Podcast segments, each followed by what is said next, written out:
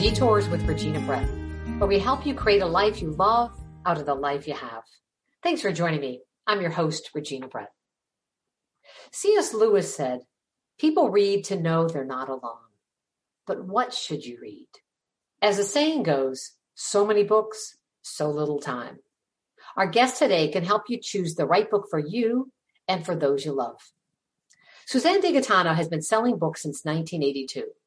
She doesn't just sell books at her indie bookstore, Mac's Backs on Coventry Road in Cleveland Heights.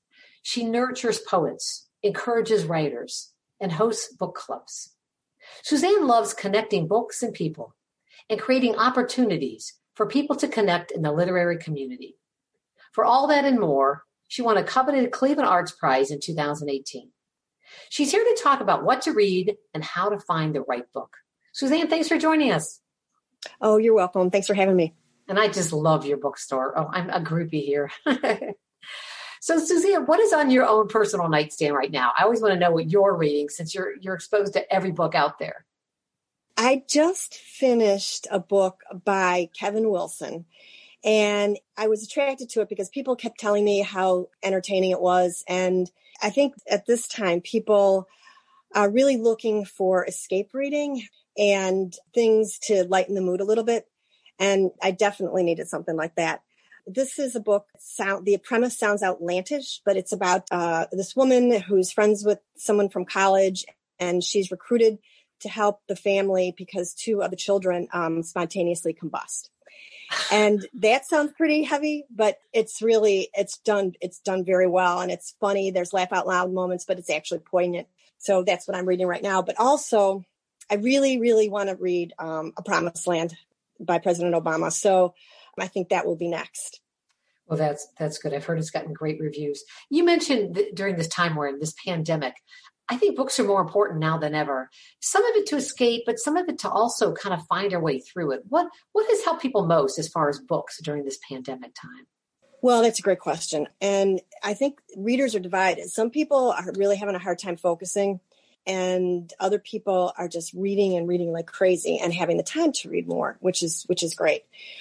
So early on in the pandemic i think it was kind of like all over the place. We were we were selling books online and so i was seeing all the books that people were ordering and it didn't have a theme. It was a little bit of everything you know some cookbooks um, but what happened over the summer with social justice protests um, was sort of unprecedented. There was just this like huge outpouring and demand for books about social justice, and not just one title, but several titles: African American history, um, books about uh, absorbing and dealing with trauma, poetry, fiction, everything. And so this, not related to the pandemic, really. But it happened during the pandemic and it was just really unprecedented.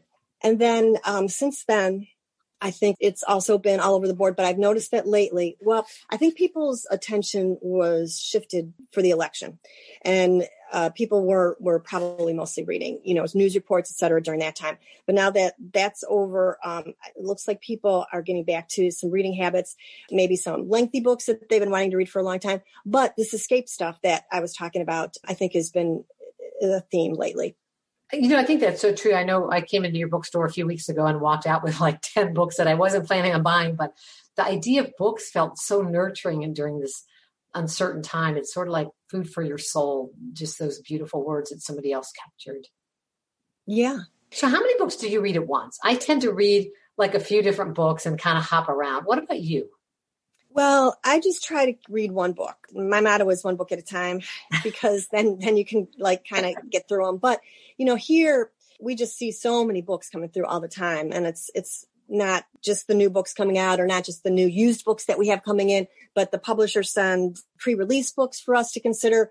So things keep replacing other things on the top of the stack because you get so much stuff. So like right now, and I think this is common and I have a couple of anecdotes about this too.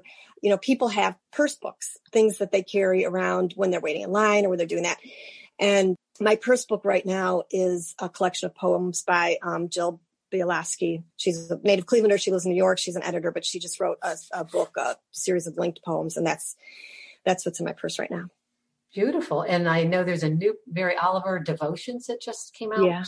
I can't wait to get that and carry that around. So, how many pages do you give a book? I give it 40 pages. And if it doesn't have you by 40, uh, it's gone. What about you? Well, that's a good question. Because I'm surrounded by books all the time, I probably don't even give it that much time. And one thing that I'd like to tell people to do, and I've learned, I think I learned this kind of late actually. One of my uh, friends was in with her teenage kids, and and I was sort of bustling about trying to find the right book for this teenage girl, and and she was leaning against the shelf reading a John Grisham book. And I realized, okay, well, this is what she wants to be reading, you know, and and so I like it when people pick up a book and read the first couple chapters. And if you get drawn in, and that's what happens to me. I like to read the first couple chapters, or I'm sorry, first couple paragraphs and get drawn in. And, and, and I pretty much can tell right there if I'm going to like it. You know, they say don't judge a book by its cover, but I do. I look at the cover, I look at the back, and then I always read the opening paragraph because to me, you got to grab somebody. And if your first page isn't really great, I think that's your, it's like the showcase in the window when you're shopping. If you don't like the clothes they're displaying to have you come in the store, you're probably not going to like what's in the store. Is that true it's for really, you?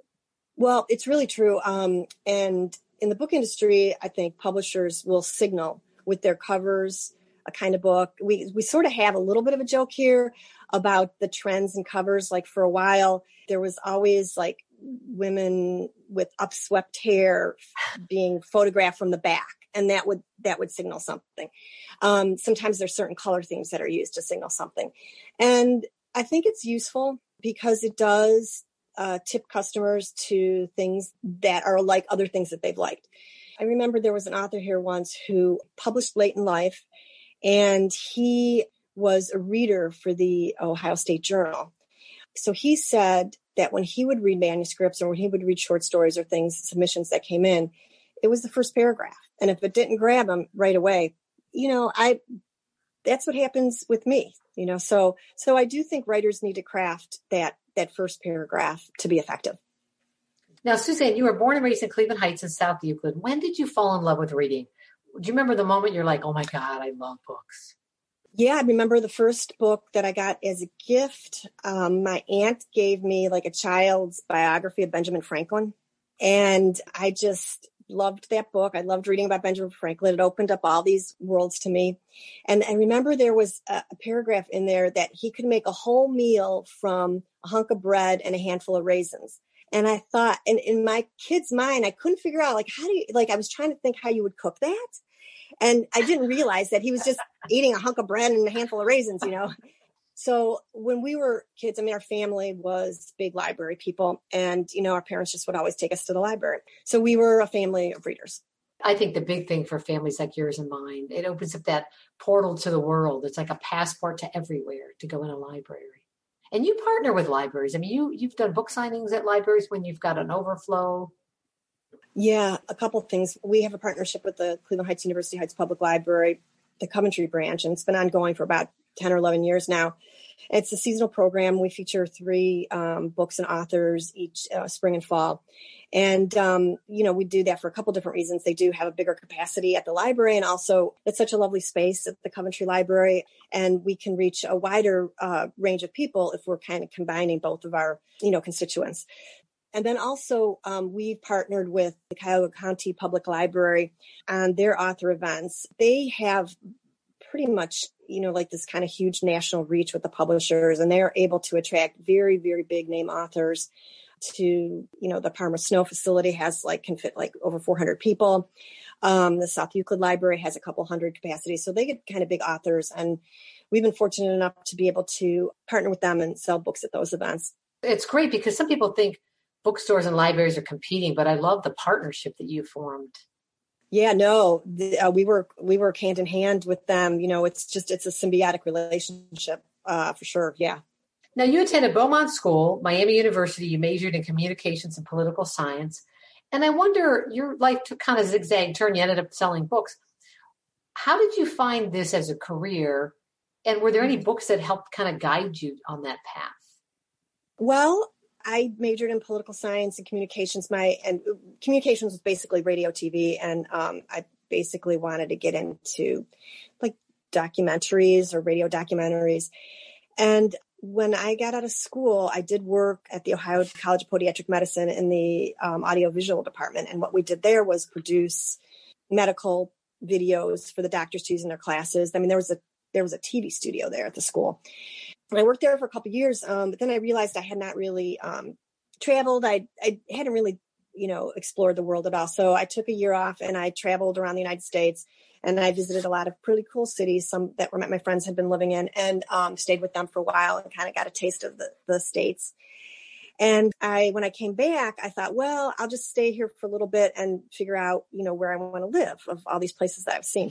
And um, my my good friend uh, Jim McSherry owned a bookstore in Chagrin Falls, and he was looking to expand it. It was a small space, and he just had too many books, so wanted to expand. And so we talked about uh, Cleveland Heights location. Of course, I was born and raised in in Cleveland Heights, um, South Euclid. Also, when I got out of college, I moved right back into Cleveland Heights, and just has always been my spiritual home here. And uh, so we um, looked at some spaces on Coventry. There was a upstairs uh, space that was available, so we um, opened a store here. And you know what I thought was going to be a year, I just thought, well, I'll just get this going and um, you know it's i'm still getting it going really because you're always you're always learning there's always new things there's always growth and opportunity and um, you know thanks to a great staff we've been able to you know um, do some of the things we've wanted to do.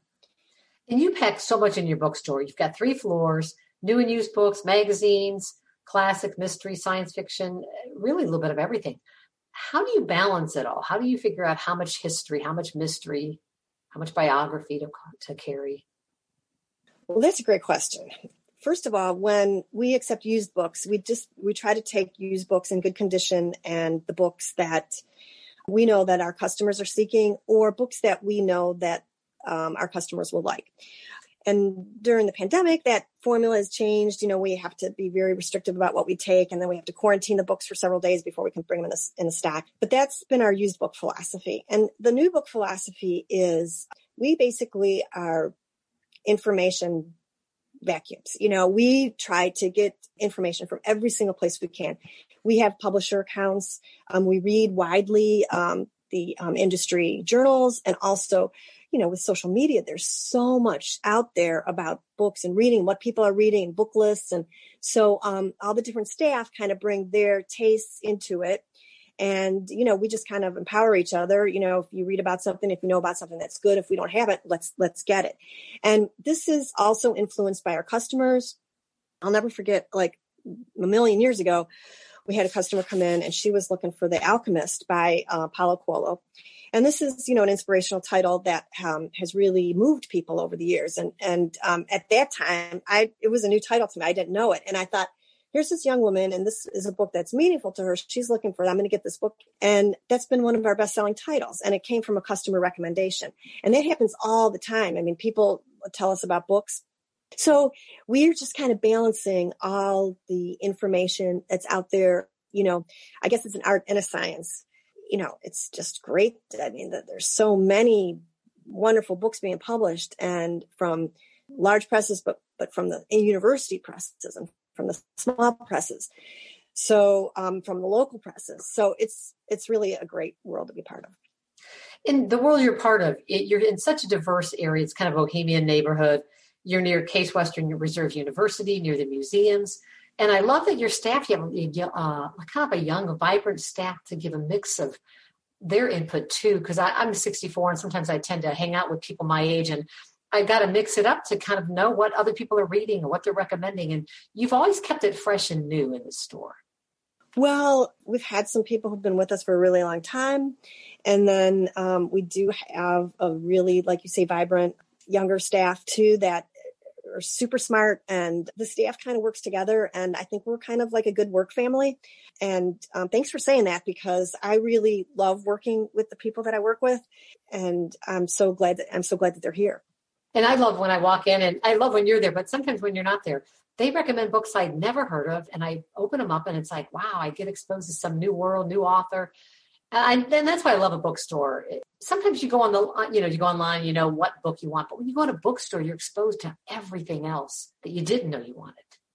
And that's why I think you're so important more, more than ever. Yeah, um, one of our staffers, Grace Harper, she writes a blog for us once a month um, that we post on our website, and she reads almost exclusively fiction. She runs our fiction book club, and she is a huge reader. I mean, she reads so much, and um, she's got very, very good insight into, into authors. And and since she sort of spearheads the the book club, she's able to just really make good recommendations um, built on this like huge range of reading that she's done over the years. And then um, another one of our staffers reads um, a, kind of a lot of science books, a lot of math books, a lot of science fiction.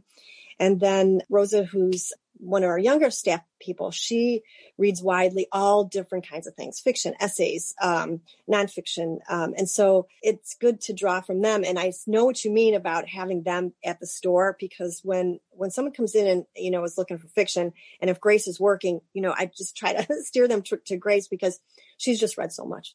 That's wonderful. Well, we're already at the halfway mark, so I want to pause and thank you for listening to Little Detours with Regina Brett and my guest, Suzanne DeGaetano. I know you have many podcast choices, and I'm really grateful you chose to listen to mine.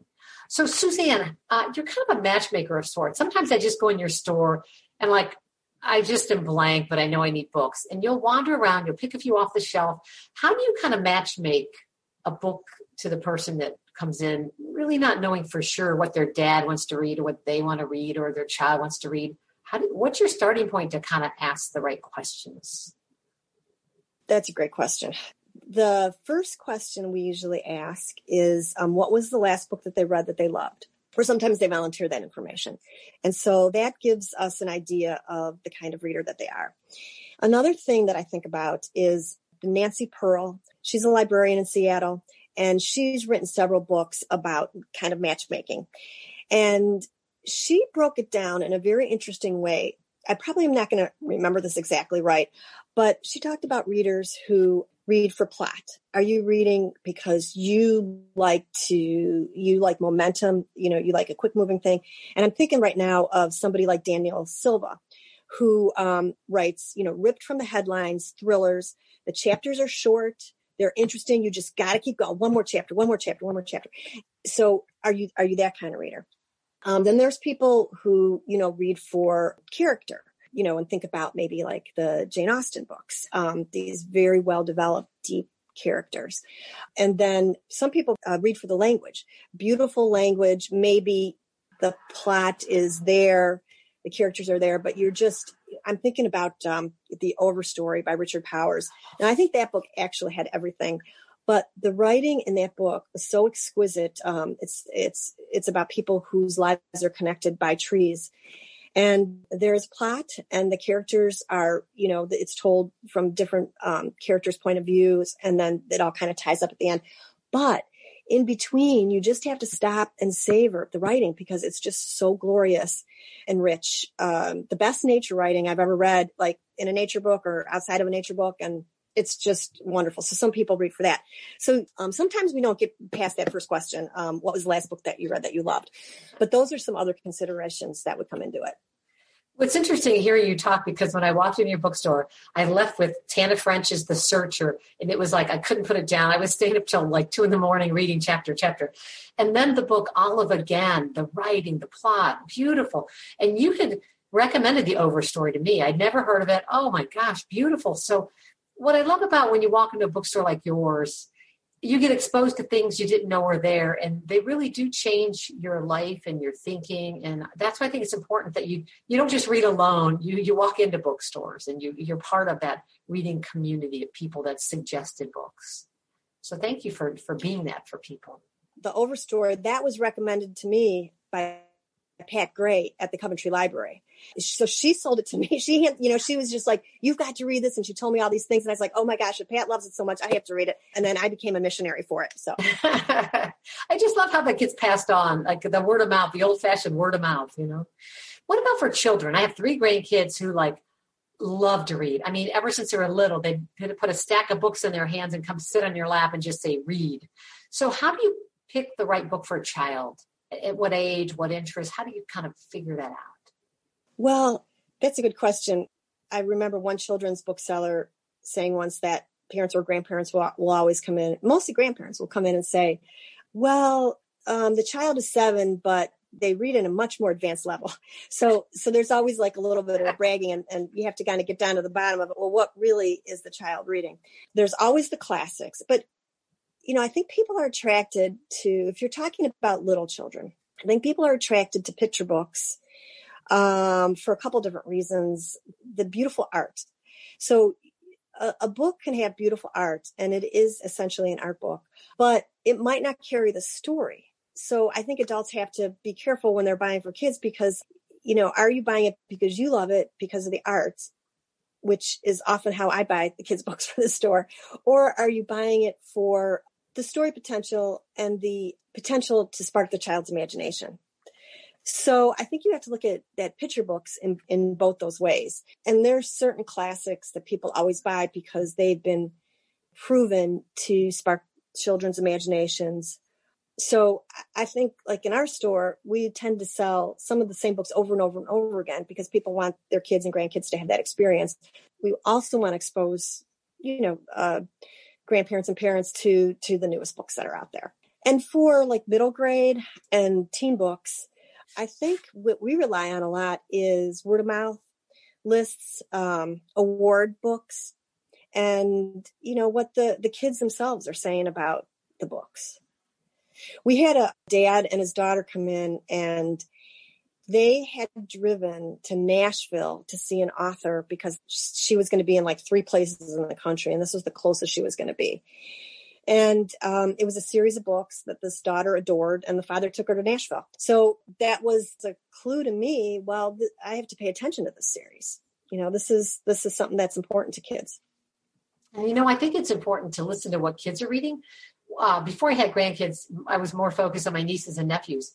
They turned me on to The Book Thief, The Fault in Our Stars. I fell in love with young adult fiction. It's so well written. And what I love about it, they don't waste a lot of time on a lot of details that don't matter. They just get right to the heart of things. So I'm kind of like, I don't know. I, I, it's a different genre that I hope adults will also try. They do. There's there's a phenomena of people like into their 20s reading teen books for those very qualities that you just mentioned. And and also some of them I just think are all ages books. I think they're right. just you know they're they're exploring themes the, the teen books are really good at exploring important themes, social issues, personal issues. Now, I want to move a little bit about your community involvement. You've really created like a cultural center there, you know, because reading can be like a solitary sport, writing books can be a solitary adventure, and you've created a place for writers, for readers, so that you're you're kind of not alone in this whole world of writing.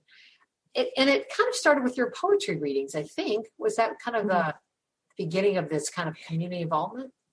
Well, the poetry reading started in 1984, and Daniel Thompson, who died about 15 years ago, he came to me and they he and another guy had been doing a, a reading series at the coffee shop down the street but there were some censorship concerns with the um, reading poetry out loud to a community of, of people that some people weren't you know necessarily there for the poetry and uh, i think the management was worried about you know some of the content so um, we started doing the poetry readings at the bookstore in 1984, and we've been doing them once a month ever since, basically. And it's a, it's the same format. It's actually kind of a simple and format. It's just we put chairs in a circle, and there's a couple featured readers that that read, and then we we do an open mic. And the reason I'm calling it a simple format is because I've never been able to figure out a way to like juice it up or jazz it up because it's people listening to poetry and being inspired and healed or angered by by what they're hearing. And so um yeah we've we've so we've been doing the readings for a long time and you know we're one of the people community one of the entities in the community that support and promote poetry but there's so many other great reading series around at the other bookstores and um, through literary cleveland. Um, so at the bars uh, you know and so so there cleveland's just a rich rich um, poetry community and actually rich writing community as you know. So I guess your question was was that the start of it, and um, I don't know about anybody else, but it's it's it's really enriched my life, and it's been central to my life is the the readers and the poets who have come here over the years. Well, and I want to thank you for having a place for writers. Uh, my sister moved to Cleveland two years ago, and her husband uh, writes poetry. And it was hard for him to leave his community of poets and and people who knew him. And he came here and you had him do a book signing, a reading there, and it opened up his world here as a poet and writer. And I can't tell you what that meant to him and to us to know that he found instantly a writing community because you've created that kind of like that table that's always there welcoming people in. So thank you for that, Susan. Thank you. And, and I got to tell you too, uh, I was thinking, preparing for this uh, interview, when I first came out with a book, and uh, gosh, it's been 10 years, we had two borders in town. We had Joseph Beth and we had a Barnes and Noble. And those are gone except for Barnes and Noble. But you've remained, Appletree's remained, Fireside Books. Uh, I mean, it's funny how we thought the independent small bookstores would go, but many of the big ones left. So, what's your secret to staying and staying vibrant? Well, when when those stores left, when Borders closed, and then when Joseph Beth left, that really left an opportunity for us because our stores had always been there. The the other couple stores um, are Loganberry on Larchmere and then Visible Voice in Tremont. Um, there's a couple of stores in Lakewood, the sh- bookshop on, in Lakewood, and um, so when those big stores closed, I think it was just easy for people. Like it's easy for people to do Amazon. It was easy for people to go to the big stores. But then when they closed, people looked around and said, okay, well, what's here? And so what was here were our indie stores that had always been here and had been supported by our communities, by our neighborhoods, and by people who were very diligent about shopping locally. Then our businesses were able to breathe a little bit and to expand. And in that time, since borders closed, the American Booksellers Association has seen like a, a, a rise in independent bookstores, people filling the gaps where borders used to be. And also, there's just some re- received wisdom now, I think, out in the world that um, bookstores can be a centerpiece of a neighborhood because they can offer like you say the um, the author events but but also we offer and, and actually right before we closed for the pandemic i felt like we had been at our like so, sort of dream of what a bookstore uh, could be which was offering music um, having art on the walls. And, and this is things that indie stores have you know done all over the country. And um, so i think that it was driven by the big stores failing but also tremendous community support and customer loyalty it's people like you and like our neighbors all around who have decided that it's important to have a business like this in the community and have supported it and with their dollars so that's that's why we're here because of you, people that are listening. I love that. Well, we just have a minute here. So, Suzanne, pretend people are walking into your store. What five books would you say, buy this book, read this book? What, what five books would you want to kind of promote to people right now? Okay. Well, right now I'm thinking about. Um, I think if you're in the escape mode, you sh- the best of David Sedaris. David Sedaris just published a, his best of collection. He's funny. He's a wonderful writer this is a great book. So that um, we just got this book. I'm going to show it to you, um, and uh, it's called "Resisting Segregation" by Susie Kaiser. She's a local writer who documented the way that um, the women in Cleveland Heights resisted segregation in the 60s, kind of through 80s, and the groundwork that they laid for an integrated community. I would recommend this novel that I just was talking about at the top of the podcast, um, "Nothing to See Here" by Kevin Wilson. It's it's a funny read, but it's it's also thoughtful. I would recommend the the new book about Malcolm X. The Dead Are Arising. Um, the author spent 30 years researching and writing this book. And I guess I would recommend, there's so many things going through my mind right now, but one of the books that was on the New York Times top 10 is a book called War by Margaret MacIntyre. And um, it's just kind of a nonfiction that traces that over the years. So I think, I think that that would be my five. That's a, makes me want to run to your store today. well, Suzanne, I want to thank you for what you do. That because you're not just selling books, you really have helped me as an author and the friends that my, uh, mine that authors, John Bactor, Thrity Umrigar, the endless people in Cleveland that are writers that you have elevated their work and and just created a home for people that are hungry for words to soothe them.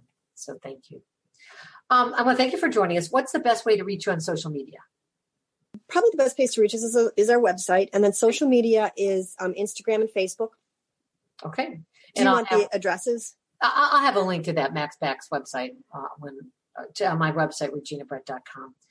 Uh, well, my biggest takeaway today is to really just go to that bookstore and and and talk to the people that run it because like you said they they hear from customers and so you're connecting with that network that's bigger than just the people you see i want to close with your answer to this question suzanne.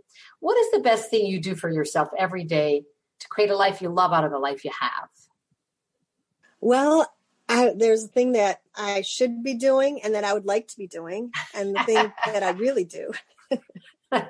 So um what I think is really important is um, like a, a, walking practice, and um, I, re- I I don't really do that, but in the summertime I did. Um, our hours have been shortened because of the pandemic, so I have a little bit more time, and so um, I was walking every night, and I just think that's really important. I admire people who do that, and so so I think to do that. But what I do do every day, and it just takes a snippet of time, is I do the mini crossword, the New York Times mini crossword. It takes like two minutes, but I love doing that. And so that kind of gets my day going.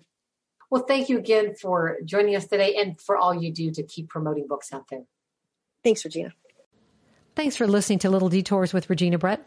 If you want to know more about today's guest and topic, head to my podcast page at reginabrett.com. There you can also subscribe to my email newsletter so you never miss an opportunity to be inspired. For more episodes, you can subscribe at Apple Podcasts or wherever you listen to your favorite podcasts. While you're there, please rate and review my show so we can reach and inspire even more people. Thanks for joining us today. Now go make something possible.